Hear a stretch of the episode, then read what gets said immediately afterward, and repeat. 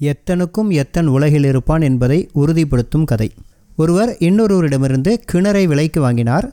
மறுநாள் கடைத்தெருவில் கிணறை விற்றவர் வாங்கியவரை சந்தித்தார். அப்போவே சொல்ல மறந்து போயிட்டேன். இப்போ நான் உங்களை பார்த்தோன்னு நினைவுக்கு வருது.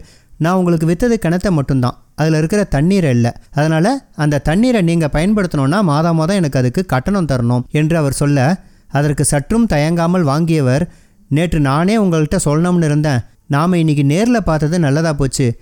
எனக்கு கிணறு மட்டும் போதும். அதில் இருக்கிற உங்களோட தண்ணி எனக்கு வேண்டாம். ஒன்று அதில் இருக்கிற தண்ணி எல்லாத்தையும் காலி பண்ணிவிட்டு வெற்று கிணறு எனக்கு கொடுங்க.